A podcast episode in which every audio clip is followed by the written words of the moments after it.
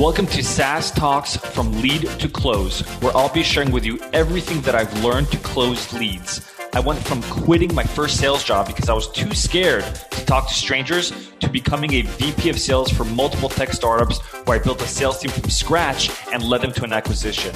I'll teach you how to schedule more demos on your calendars, close at least 50% of your demos, and build a pipeline large enough so you're always hitting quota. If you're looking to scale, then turn the volume up. Hey everyone, thanks for listening to SaaS Talks from Lead to Close. I'm your host, Mor Asulin.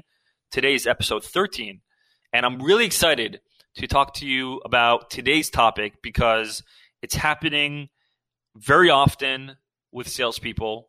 And what it is is they spend the last two weeks, maybe the last week of the month, going beast mode on their pipeline. So they're doing demos, they're doing demos, following up, etc. End of the month, they go all in, they close their entire pipeline, they killed it, but then they start next month with nothing. And the problem is is that you're constantly having to chase the leads when you could build your pipeline in a better way. So salespeople that survive when times are rough, when it's a slow month, are the ones that actually go beast mode from day one to the end of the month, not day 20 or day 15. They always start the month aggressively. And there's a few ways to do this. There are four main ways that have worked for me and my team. I'm going to call them out. Number one, call existing clients that love you and ask for referrals. There is nothing more easy to close than a referral. They trust the person that's referring them, so they're easily going to trust you. Number two, change your follow up cadence with screen shares, memes, GIFs, or GIFs, whatever you call it.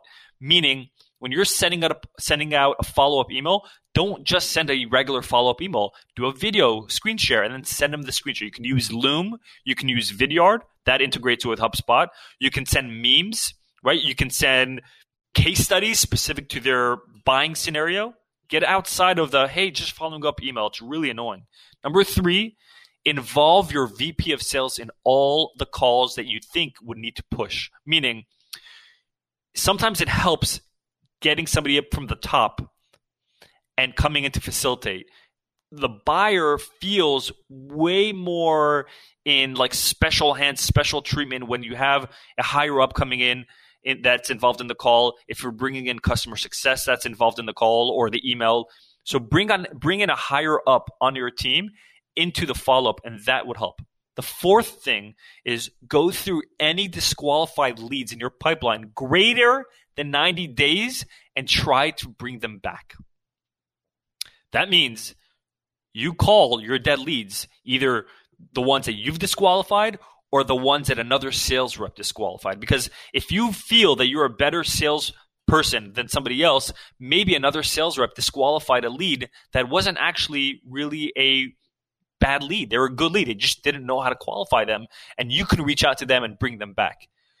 Build a pipeline from day one using these four strategies, and you won't have a slow month. You do this consistently. You, you change up your follow up. You ask for referrals. You bring in your VP of sales or customer success. You call up disqualified leads that were greater than 90 days. You will build a very strong pipeline and you won't have to rely from, you won't have to close out your, your pipeline and start from scratch. This is the best strategy I can recommend you. Thanks for listening to today's episode. If you found this relevant or practical at all, then please share this episode. Until next time, I'm your host, Mor Asulin.